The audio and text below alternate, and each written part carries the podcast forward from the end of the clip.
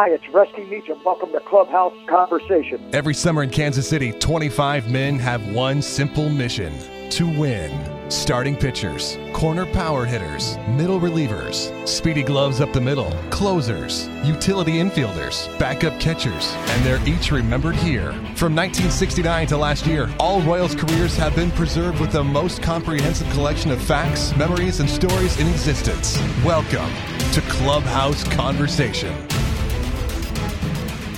And hello, Royals fans. I am glad you are along. It's Davo on another edition of Clubhouse Conversation. This is the place where we catch up with all your favorite current and former Royals players, and we do it year-round every week, so we hope you'll subscribe to us. On iTunes, you can have all the episodes automatically downloaded into your iTunes. Clubhouse Conversation on there. You can follow us on Twitter at Royals Clubhouse, Facebook, Clubhouse Conversation, and of course, here on the website. Check it out multiple times a week for what's new at clubhouseconversation.com. And today, I'm excited to catch up with one of my favorite Royals relief pitchers of all time, Rusty Meacham, a guy who pitched here in KC from 1992 to 1995. And boy, oh boy, we have lots of memories to talk about and reminisce about with Rusty Meacham, a guy that appeared in 164 games out of the Royals bullpen with a 3.79 ERA, had some fantastic years here, like 92. That first year he came over after being waived by the Tigers, but gets here in 92, goes 10-4 with a 2.74 ERA out of the pen. Had like a 0.4 ERA into June that year. It was amazing, rattling off all the scoreless innings in a row. We'll talk all about that, all his years in KC. And then after the Royals, he went on to pitch for the Mariners, the Astros, the Rays. We'll get to all those stops. He pitched independently, was a pitching coach. So much to get for as Rusty Meacham joins us now on Clubhouse Conversation. First of all, Rusty, thank you so much for taking the time to join us. And second of all, how's everything going with you? Oh, it's my pleasure to join you. It's going good. I'm involved in an academy back here and with a couple other former players back here in my hometown of Stuart, Florida. Very nice. So you're giving back to the game of baseball. How enjoyable is that? Oh, it's awesome when you can help a young kid, get better in the game and not just get better physically, but help them mentally also. And I know you've helped out, too, with a book a few years ago called The Physics of Pitching. So how does it feel to, be in Barnes & Noble in the Library at Congress? That's kind of cool, right? Oh, it is. It's awesome. And, why I get a chance here, I was thinking about this the other day. I want to hope you're listening out there. I want to thank Jeff Montgomery and Mark Gubicza for all the help they gave me when I was a young player to teach me how to be a professional on and off the field. So thank you to both of you guys. Yeah, of course. We'll get into more of that here in a little bit, too. One other thing I wanted to ask you about randomly. Now, is it true that you can do an awesome Elvis impersonation? Is that true? It's true. Actually, he's my all-time idol, and I used to try to be him when I was a young kid. My dad and mom used to shine a flashlight on me, and I'd sing all the songs. I know every song he's ever written, probably word for word. Really? Can you give us a vocal impersonation right now? Oh, it's kind of hard right now. I have a bad voice because I've been talking too much. Oh, yeah. Okay, fair enough. Plus, I'm more nervous now talking than I was playing. Yeah, well, I hear you. So before we take a step back in time then, too, I wanted to ask you one more question about 2015 then. How exciting was it for you seeing your old team, the Royals, in their second straight World Series and taking it this year? Did you watch quite a bit of the games? I did, and it was awesome because I was at the World Series last year. So, again, you get there and you fall a little short. I think it makes you hungrier the following year. It's just good to see them finally win it after 30 years, and, what a great city and great fans. They deserve it. Now, how come you were back here, just as a fan, or were you here with some other reason last year? No, I went back as a fan to watch the World Series. I got alumni tickets, and I sat up there with Danny Jackson. Awesome. That's great. So it was a fun time for me. Absolutely. Well, we will talk more about your Royals days coming up here in a bit, but I want to go back and learn about you and the good old days there in Stuart, Florida. So you're born and raised there. You went to Martin County High School, and was baseball pretty much always your number one, your best sport, and your favorite sport growing up? It's kind of funny. It was, yeah, but I played a lot of other sports. I played football, and I never was a big guy. A lot of people realize that when they see me make my debut. But I remember lining up in a jamboree game, and I looked across the way. I was a split-end wide receiver, and I looked across the way over there, and I seen how big that guy was over there on the other side, and I said, this is my last game, so I chose to stick with baseball, and I'm glad I did. Yeah, no doubt. And did you go to a lot of Florida State League games and spring trainings growing up there in Stewartton? You know, that's funny you say that. I used to go to pretty much all the Vero Beach Dodger games, and I would go there basically just to chase the foul balls. And I remember several times coming home at night with like 8 baseballs in my on my dashboard, the happiest kid in the world. Did you keep any of them? I kept them all, and I basically used them for batting practice. Oh, okay. That's pretty cool. That's pretty cool. And who were some of the young guys you got to see play back then with Vero Beach? Anybody that went on to a big career? Man, I remember guys like one guy that really sticks out in my mind was Wayne Kirby. Oh, yeah. Outfielder. Who's now the first base coach for the Orioles, I believe. And that guy that you faced, I'm sure, right, later on? Absolutely. I faced him, I think, when he was with Cleveland. Yeah. Left-handed hitter. Good guy. So were the Dodgers your favorite team then? Did you have a favorite team? I guess there were no Marlins or Rays back then. My favorite team was the Braves because all we got back here was WTBS, and that was the Braves station, so I followed him. My favorite player of all time is Dale Murphy. Oh, great one. Yeah, I love those 80s Braves teams as well. I used to watch him and Bob Horner and all those guys. Yeah. Well, from there then, you went to Indian River Community College in Fort Pierce. Now, what made you choose to go to school there? And then I'm wondering, so you're getting out of high school, you're going to Indian River. Did you have, I mean, obviously every guy wants to play in the big leagues. Did you have any inclination? Did you think you were a prospect and you had a chance at that point? I knew I wasn't the biggest guy in the world, but I knew I was going to make it. I was going to do everything in my power to make it. It's what I've always dreamed of when I was a young kid, and it's funny, I was walking around up in Fort Pierce watching a game one night, and I had kind of verbally committed to Palm Beach Junior College, and I seen a guy by the name of Mike Easton who was walking around the park, and he comes up to me, he goes, where are you going to school? And I go, I was kind of verbally committed to Palm Beach, but I didn't sign anything. And he goes, well, one of my players signed, I guess it was Ed Wojna. He ended up being a big league catcher, I believe, and there was a scholarship open. So I chose Indian River, and I'm thankful I did because I learned a lot from Mike Eason. Yeah. So were you already? Is that where you started to throw sidearm? Where did that delivery come from? Was that back then or later on? I kind of started to throw a little bit, change different arm angles when I got to college, and he helped me with a few things, where to stand on the rubber and stuff like that. And the one thing I always had was I knew I wasn't the biggest guy in the world, but you can't take somebody's heart from them, and I had the heart and the will to be the best I could be every day. And while we're on that topic, refresh us what pitches you threw. So what different ones did you have, and where did you sit at and top out at? Mileage wise. I threw a 2-seamer, 4-seamer, slider, straight change, and my best pitch was a forkball. And I changed arm angles, and just tried to be aggressive, try to pitch ahead, and I don't know. I was probably maybe 90, 92, somewhere in that. I really didn't even worry about speed. I just tried to be aggressive, challenge hitters, and keep the ball down and let my infielders do the job behind me. Yeah, absolutely. And then so from Indian River then, the Tigers took you 33rd round of 1987. Was that kind of the team that you expected to take you? I really didn't. I really didn't know what team was going to get me, but they drafted me, and then there was a control deal where they could make me an offer the following year, or I go back in the draft. And I went ahead and signed with the Tigers, and then I got put on waivers, I believe, in 1992 it was. And, I was down because I had always, put up the numbers for the Tigers. And I tell you what, things happened for a reason. And I got picked up by the Royals, and it was the best thing that ever happened for me. I got to play under Hal McRae, who definitely is the best manager I've ever played for. Absolutely. Well, hands down. Yeah. We loved Hal. And a great player, too. So so going back then, you started your career 88 then. You were a starter those days, Bristol and Fayetteville. You won league MVP at Bristol. You led the league with 9 wins. You had a 1.43 ERA. So was there a lot of homesickness that summer? What do you remember about that first summer in Bristol?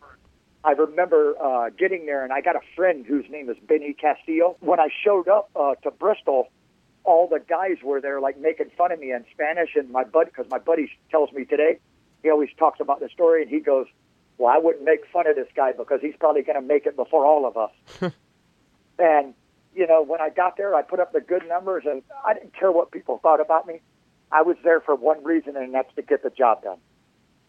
Yeah, absolutely, and you did. I mean, league MVP. Then 89, 15 games you won between Lakeland and Fayetteville. That was tops in the whole Detroit system. You had a 2.16 ERA. Then 1990 at London, which was Double-A, you led the league with 15 wins and had 9 complete games, 3 shutouts. You guys were Eastern League champions. You got to start the All-Star game. So, you know, there's no team there anymore, but how fun was London, Ontario? Oh, awesome. I mean, I met a lot of good people that lived there, and I mean the fans were awesome. I was lucky enough to play for Chris Chambliss, and Darrell Evans was our hitting coach. So I mean, we had some guys that you know, knew how to teach the game and knew how to get the most out of their players. So a year I'll never forget. 1991, of course, the same thing for you because you'd make your big league debut, AAA Toledo at first, and then you get called up in late June. So, you know, where were you at when you got that first call to the big leagues? You know, who told you? Where were you at? What was that moment like? Actually, we were in Toledo, and I believe the manager was Sparks at the time. He called me in and said, you know, you're going up, and I think they had put Dan Petrie on the DL, and oh, man, special. You know, you work all that time to get to the big leagues, you know, the ultimate place to be. And, man, I arrived at Tiger Stadium, and, oh, just awesome. You know, you get there and you see all these big guys, and here I'm this skinny, scrawny guy. But, man, when I got there, I just, you know, I believed in myself and my ability, and I got the opportunity to go out there, and I won my major league debut against the Cleveland Indians. Yeah, absolutely. What, 7 innings, 3 runs? You know, that first game, were you just a lot of nerves there? Were you more excited? What was that like? Oh, nervous. I mean, this is my thing. If a guy tells you he's never nervous out there when he toes the rubber, plays a football game, basketball game, they're lying to you, because when I'm not nervous, it's not natural, and it's time to shut it down. I've been nervous every game I've ever played. I still compete back home here. I play with Dante Bichette, who's a former big leaguer. We play in like a 45 and over men's senior league, and every time I take the mound, I'm nervous. It's only natural. For real? Like every major league game? Every big league game I ever played in, I was nervous before I got in there, and then once I got going, then the nerves went away. But absolutely. Wow, that's interesting. 100%. It's only natural to have butterflies. Yeah, makes sense. Now, I'm sure you probably know this. I like to ask pitchers this trivia question. Your first big league strikeout, do you remember who it was? Brooke Jacoby. Got it. that didn't take long. So you stayed up with the big league team the entire month of July, and then ended 91 with 10 big league games under your belt overall, 4 starts. What else? You know, before we talk about the Royals, what else sticks out about Detroit? Any other memories up there? Just, you know, playing for Sparky Anderson, playing for Ralph Truel, Jeff Jones, who basically, I believe, just retired here last year. And then I had Steve Carter up there. And actually, Steve Carter's up there in the big leagues, and I had him as a trainer when I was an A-ball. So just, you know, a lot of good people that, you know, taught me the game and helped me out along the way. Did you ever get to talk to Ernie Harwell at all? Oh, all the time, man. Top-notch. Awesome. Top-notch guy. I have an awesome story in my rookie year in the big leagues, and I kind of kicked myself in the butt today for not doing it. I'm sitting on the bus in Baltimore. We're playing the Orioles, and the first guy walks on the bus. Here I'm this young rookie, Al Kaline. He walks on the bus to me. He goes, hey, Rusty, do you need any suits, you know, to wear on the road trips? And me being this scared guy, I turned them down. You imagine if I would have taken those suits? I would have had Al Kaline suits. Yeah. Kicking yourself for years, right? A legend. Awesome guy. Yeah. So following 91, then the Tigers put you on waivers. Did that surprise you at that point? It really did. It kind of disappointed me, you know, because I had done everything I was asked. As you were saying, I had won, like, my goal was, like, to win 15 games every year, and I pretty much did that. And, you know, I just wasn't in the plans. And, again, it turned out for the best for me because I get picked up by KC and go on to have my best major league season. Yeah, you did. You get to a good old Baseball City, 1992. What do you remember about that complex, and what do you remember about that first spring training with your new teammates? Oh, it was awesome. I mean, just being there with all those, you know, veterans and Baseball City. I remember it was like an amusement park at the time, and I remember all the time Jeff Montgomery, speaking to him again. I mean, probably one of the hardest workers I've ever seen. I remember when I go into the ballpark every day, I would see this guy jogging in from the street at like 7 o'clock in the morning. So, you know, some fond memories, and that's why that guy was so successful, because he had great work ethic. Yeah, he loved to run, didn't he? Oh, he ran, and then I'd see him on the bicycle, like riding it on 13 level for like 45 minutes. I mean, amazing guy. Another hard worker. I hope you're listening out there, Jeff. Yeah, he may. We talked to him a few weeks ago. He may be. You're awesome, buddy. Thank you for what you did for me. And then, so you didn't break camp with the Royals in '92. You were supposed to be Omaha's fifth starter, but you were called up to KC before you ever pitched in a game for Omaha on April 14th. You know, what do you remember about being called up then? I remember funny. I think we were in Louisville at the time playing the Cardinals, and the coach comes up to me. I believe it was Jeff Cox at the time. Yep. He comes up to me. He goes, "You're going to the big leagues," because I guess Luis Aquino hurt his shoulder. And you don't ever wish injuries upon anybody, but sometimes that's what it takes to get an opportunity. And I remember him telling me that, and then they come back to me and they go, "It's on hold." So here I get all excited. I'm going to get called up for the second time, which is more special than the first time, and it's on hold. So about a half hour later, he comes up to me and says, "You're going." So I got called up that year, and it was the best year I've ever had. I mean, Hal McRae gave me the baseball.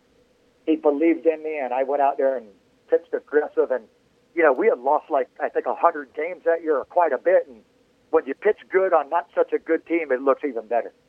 Yeah, I mean, well, yeah, you might have been the most pleasant surprise of that entire season, really. You went 10-4, leading the American League with reliever wins, 2.74 ERA, and this is pretty cool. So I love this stretch here. You gave up 2 runs in your first 44 2/3 innings, and you had a stretch of 27 scoreless innings, and your ERA as late as June 8th was 0.28. So, I mean, man, what a year, right? Yeah, you know, and it's, you know, today guys that put those numbers up in my role that I was in, they make the All-Star game now, you know, so I look back on it. I wish I could have had a chance to play in an All-Star game, but again, all my job is to go out there and give my team a chance to win, and that's what I was able to do. Yeah, and you had a Royals rookie record appearances of 64, a record there for that. And then you mentioned Jeff Montgomery. You became his setup man as well. And then second in the league in reliever innings that year with 101 2/3. Only Todd Frohwerth had more. I that was pretty much your first year as a full-time reliever, too. How was that? You know, was that an easy, obviously, adjustment for you? Yeah, it's not anywhere easy in the big leagues. I just think I was able to go up there and do what I love to do, pitch aggressive, like I said, move the ball in and out, up and down, and just keep hitters off balance. And, you know, I had 2 great catchers, and Brent Maine and Mike McFarland, and a great defense behind me that, you know, those are the keys to have success. You have to have people that can field the ball and a great catcher to throw to. And coaches that believe in you, like Bruce Kison. Bruce Kison was another instrumental guy in my career. He used to get on me all the time down in the bullpen to make sure I was paying attention to the game so I would know what I was doing when I went in there. You know, being a young guy, young rookie, you know, you don't know those things. And for somebody like Bruce Kison, I mean, he was instrumental for me. He helped me teach me how to prepare myself to go into games. Well, that next year was going to be tough for you. 1993, you appeared in just 15 games, and you had the DL twice. You had the season-ending June 14th ligament tear in your elbow. So, I mean, what was that like? And how long had you been pitching hurt? Was that something you knew that wasn't right for quite a while, or something that just propped up at the last second there? No, it had been hurting, you know, probably a couple weeks or so. And you know, I was a guy that loved to be in the game, and I never would say if I was hurt. And I look back on it today, and if I ever did it again, I would tell them, because I really got lucky to not damage my arm more. And I remember going out to, they sent me out to L.A. to get it checked, and Dr. Luis Yoakum looked at it. He goes, "Yeah, you got a slight little tear. You have 2 choices. You could rehab it, which means lift some weights for it and to strengthen the ligaments around or the muscles around the ligaments or whatever." And I chose to do that. and my arm is still good today. I mean, I throw every day, and I have no problems with it. Good, good. That's very good. Did you feel like, the transition and all the appearances after being a starter, or was that some of the stress you think, or just no idea what happened? Well, I think, I'm not going to say it was anybody's fault because I love to take the ball, and I took the ball, and, you got to speak up sometimes. But, I pitched 101 innings out of the bullpen, and that's a lot. Yeah. So, maybe the innings, were taxiing on me. But I'm the guy that took the ball, and, you got to speak up. Like if I'm a guy playing today and I don't feel good out there, something's not right, you have to speak up from experience. Absolutely. 93 last season for George Brett. Talk about what it was like playing with him and his last days as a player. Oh, awesome. I mean, who wouldn't have great things to say about that guy? I mean, I got to sit there on the bench, and I got to watch that guy, and I got to be part of his 3,000th career base hit out in Anaheim, California, and something I'll never forget, man. I mean, just great player. He played the game the way it's supposed to be played. I remember he used to sit with me on the bus, and he told me, "Rusty, my last at bat, I want to ground out in the second, see how close I make it." That wasn't what he did, but it was just kind of cool to hear that come from somebody his caliber. Yeah, and how special was the night he got 3,004 hits there? I mean, what was that like? What do you remember about that? Awesome. Yeah, I remember running in from the bullpen, and the bullpen was out in left field at the time, and I remember running in there and everybody jumping on him in a pile. Just something you dream about, that's for sure. Yeah. Well, awesome. 94 was one of my favorite years in Royals history, and much better for the team and for you as well. So individually, you had a 3.73, 4 saves, 36 appearances, and as a team, you guys had rattled off 14 games in a row. You were sitting pretty, you and the Expos over there, with a chance for the playoffs, the strike hits. And before we talk about the strike, though, and that, how much fun was that 94 season? And then, do you agree with me? I've always believed you guys would have either won the division or for sure gotten a wild card. Do you agree with me on that? I think so, too. And, on that club, we had David Cone. Yeah. Who won the Cy Young year, I believe. Yep. And, man, awesome. I mean, I thought we would have. And, nobody wants to go on strike. And we all forfeited money. But you know what? We have what we have today because guys like myself and those guys that year fought for what we have today. And, I know when I came up, you had to have, 3 years of service to get your own room. Really? On the road. So things have changed, definitely. But I think we would have had a good chance to make the playoffs. So you were having roommates even in the big leagues, huh, those first couple years? My first year in the big leagues with Detroit, my roommate was Travis Fryman. Okay. Did you have one in KC, too? No. Once I got to KC, I believe I had my own. We got our own then. Okay. That's cool. Now, I think after, actually, maybe the first little bit, I think, because 94 was a strike, and 95, I think I was gone. So, yeah. 95, I had got traded, or 95, I was with the Royals, and 96, I got traded to Seattle. Yeah, so, yep. I don't know. I think I had my own room, but all I know is you had to have 3 years of service, and my first roommate was Travis Fryman. Very cool. Now, other stuff in 94, the 14 games in a row, do you remember that pretty well? What else sticks out about that year?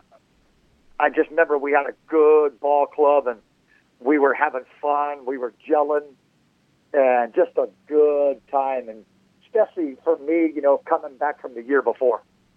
Yeah. Of not seeing much action. What were you doing? So when the strike hit, what were you doing during that? Were you still working out, hopeful? Were you living in KC? What did you do during that time? Oh, yeah. I was just trying to keep myself in shape just in case we, reached an agreement, and nothing happened, and, what are you going to do? Just, that was a tough year, but a lot of fun, too. Yeah.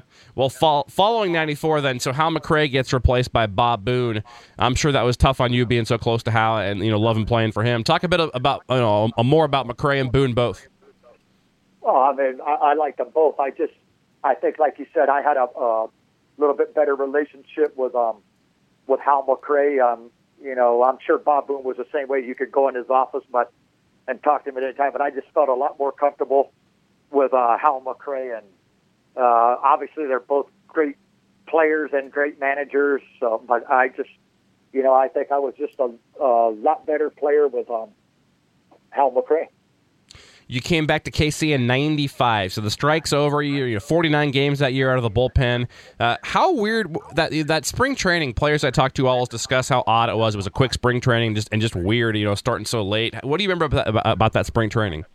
Yeah, that it was. You come in there and you didn't really have much time to get ready like you're used to, and, you had to rush and get ready. But, again, it is what it is. You have to do what you got to do, and we were able to do that, but it was weird, that's for sure. And you guys hung around that year, too, in 95. A lot of young guys came up there towards the end, but you hung around. You were, only a couple games out of the wild card that September. Anything stick out about that year? Again, just another fun year for me. All my years in Kansas City all stick out because I played with a lot of good guys, and it's hard, when you play baseball, it's hard to have friends. Because you come and you go. And, there's a lot of guys from that club that I still keep in touch with.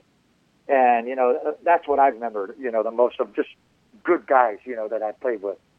Now, a lot of fans remember you for keeping Dan Quisenberry's tradition alive out there with the hose, spraying down people on the hot day. How, what was that like? Oh, man, fun stuff. I remember, I think I was out there one day, and I know it was smoldering out there, and I believe Montgomery said, hey, man, you ought to pick this fire hose up, and I started spraying the people in the stands, and, man, they started loving it. It became like a tradition. And I remember we had a football draft, a fantasy football league. Yeah. And I named my team the Sprayer Players because I think the next day they had me in the paper as the Sprayer Player. So fun stuff, man.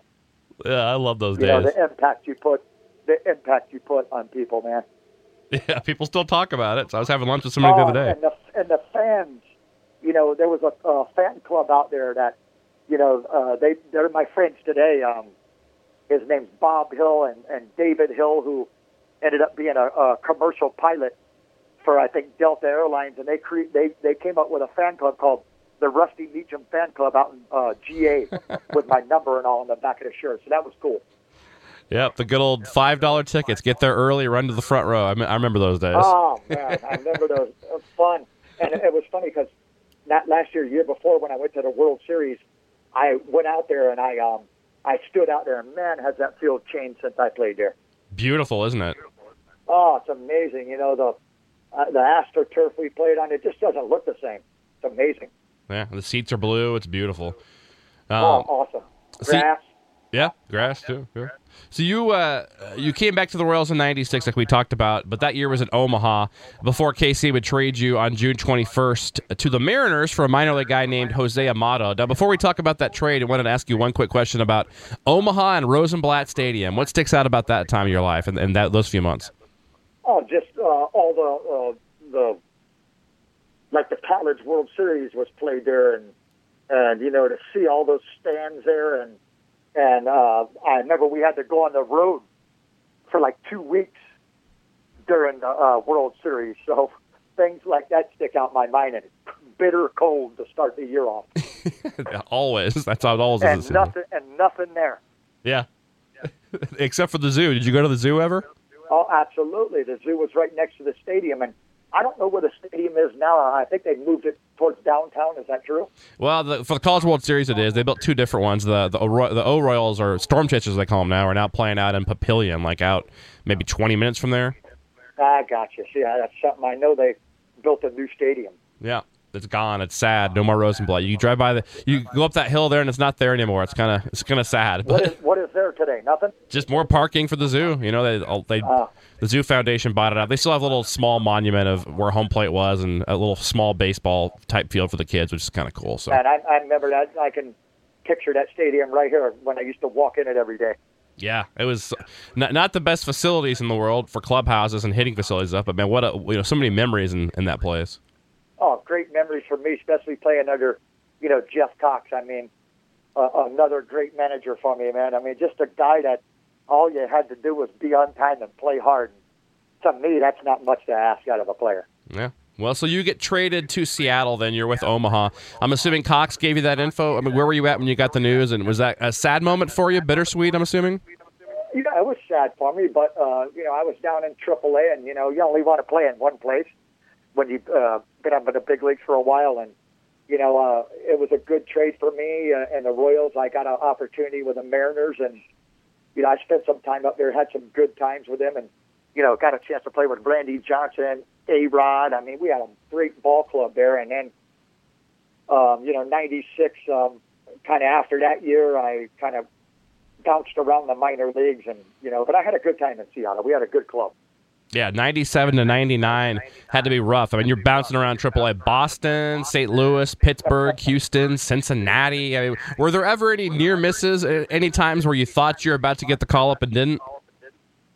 There were a few times, but you know, I just knew that my job was to just keep my mouth shut, and I learned that from a guy by the name of Tony Fossis. He came up to me one day and he goes, "You know what, Rusty?"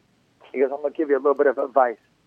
Just keep your mouth shut and do your job." And, you know, that's all I ever try to do, because, you know, you're that guy that's always trying to be vocal and complaining.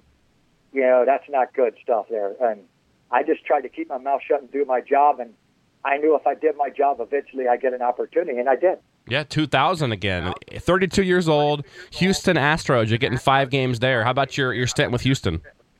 You know, it was fun, but the only disappointment I had is I got there, I got called up, and I had pitched awesome in AAA, and I get there, and I don't do anything for the first 2 weeks.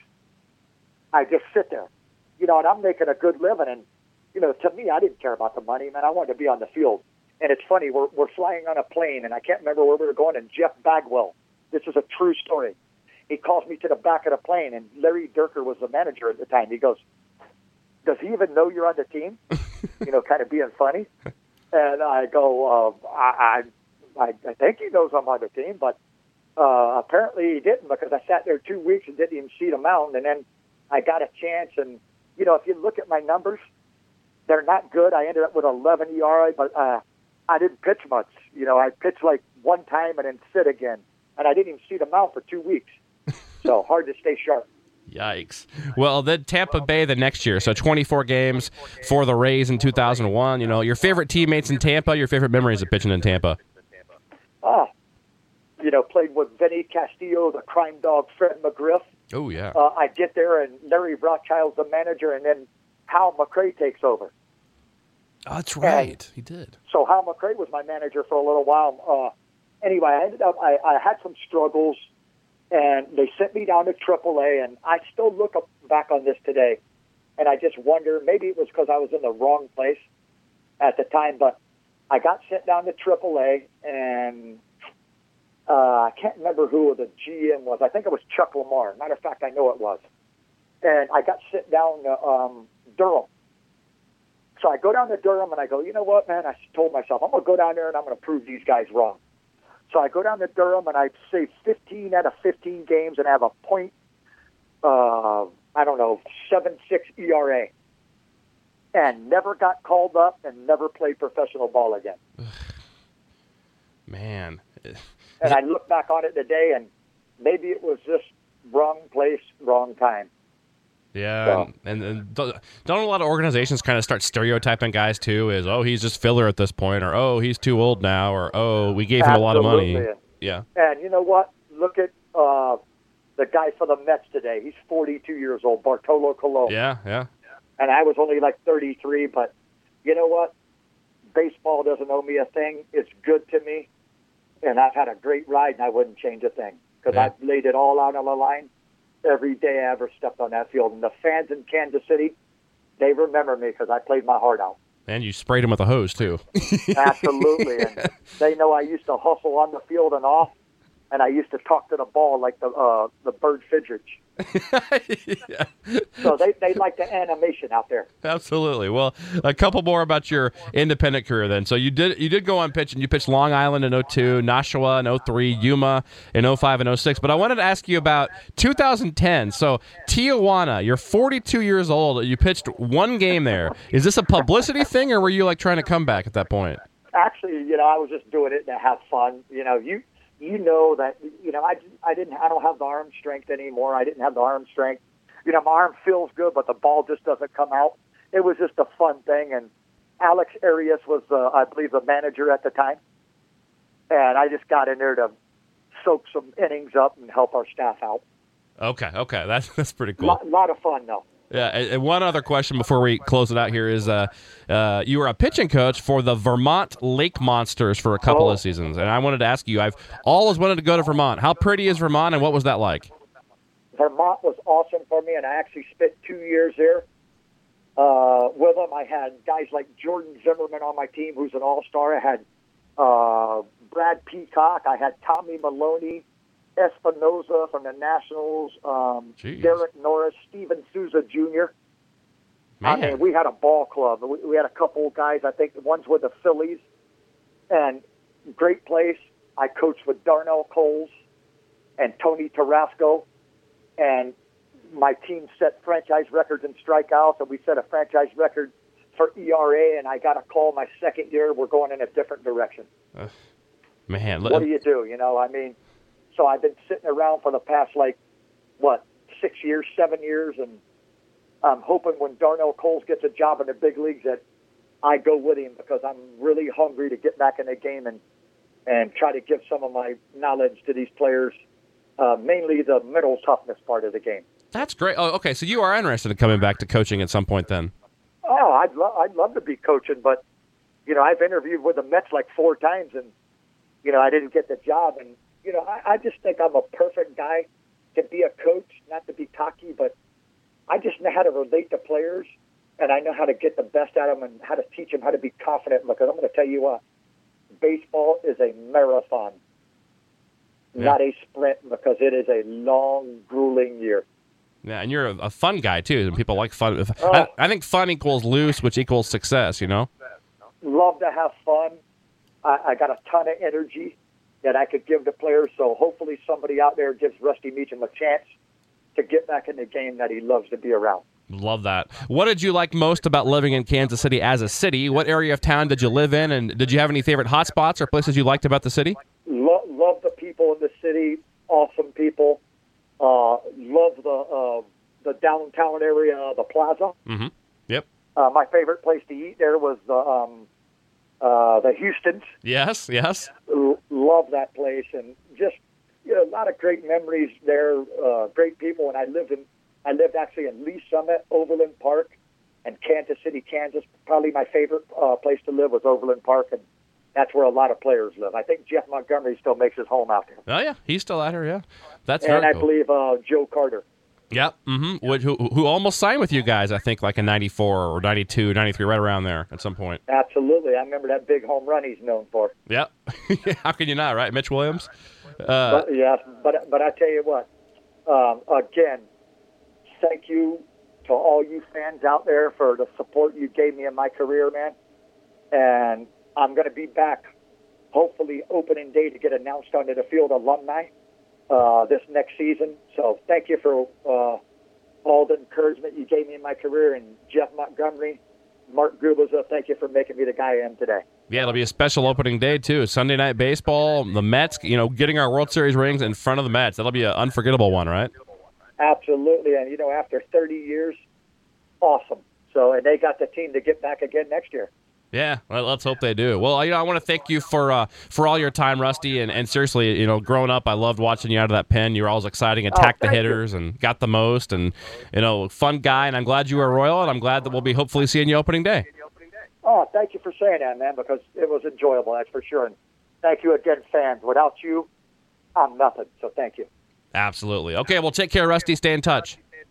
All right, thank you again, buddy.